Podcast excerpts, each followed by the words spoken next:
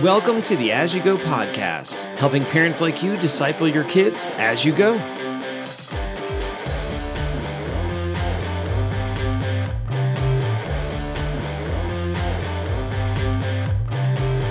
Welcome once again to the As You Go podcast. We are in series number seven, and we are going through the Gospel of Mark together.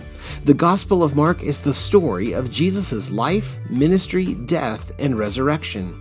Now, Mark has done a really great job explaining to us who Jesus is and how God had prepared the way for him. And last week we saw that the time had come and Jesus was ready to start sharing his message with the world. Jesus gathered some disciples and he started preaching about repentance and faith. And now we get to the kind of stuff that made Jesus famous the miracles. Now, Jesus has a lot of work to do, and there's a lot that we can learn from it. So let's go. Okay, let's go, go, go, go, go. Last week we saw how Jesus called James, John, Peter, and Andrew as his disciples. He'll gather up more guys later, but for now, the five of them set out for Jesus to start sharing himself with the world. This is what Mark tells us in Mark chapter 1, verses 21 to 22. It says, And they went into Capernaum, and immediately on the Sabbath he entered the synagogue and was teaching. And they were astonished at his teaching, for he taught them as one who had authority, and not as the scribes.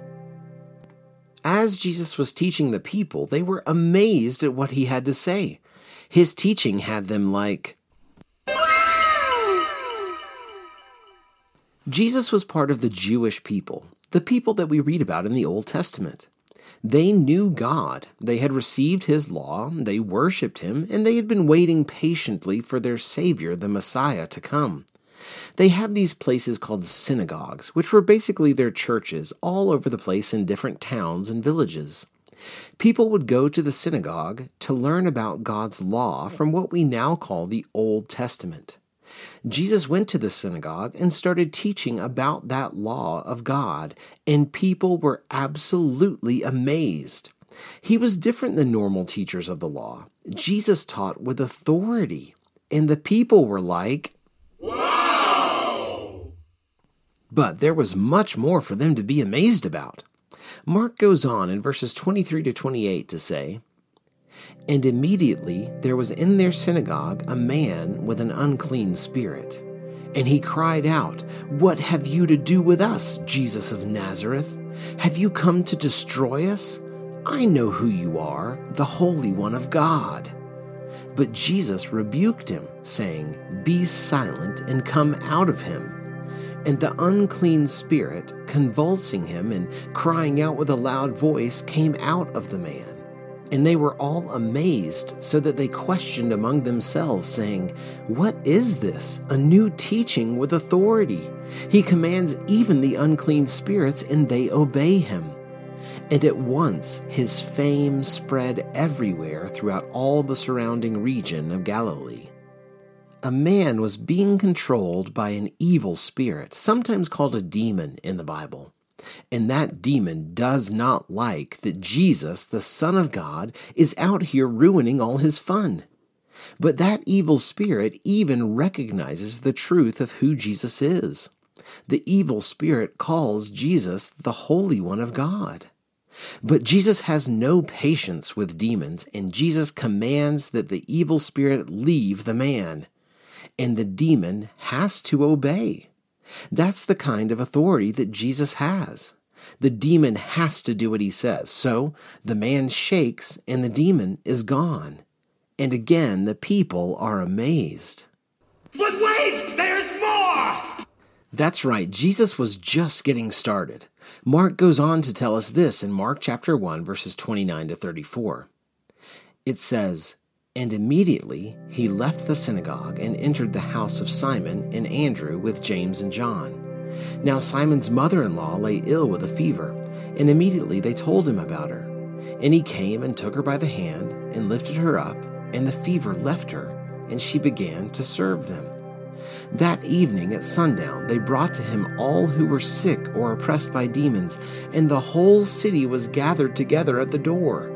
And he healed many who were sick with various diseases, and cast out many demons, and he would not permit the demons to speak, because they knew him. More and more people had more and more reason to be amazed about this Jesus and all that he could do. So the people were basically like, Wow. Wow. Wow. Wow. Wow. Wow. Wow. Wow. Wow.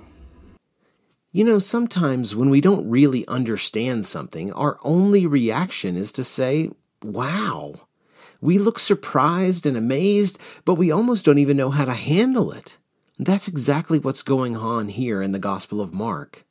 In the presence of the Son of God, Jesus Christ, seeing only a tiny bit of his power and authority, the people are amazed but they still don't fully understand all that Jesus is or all that he has come to do.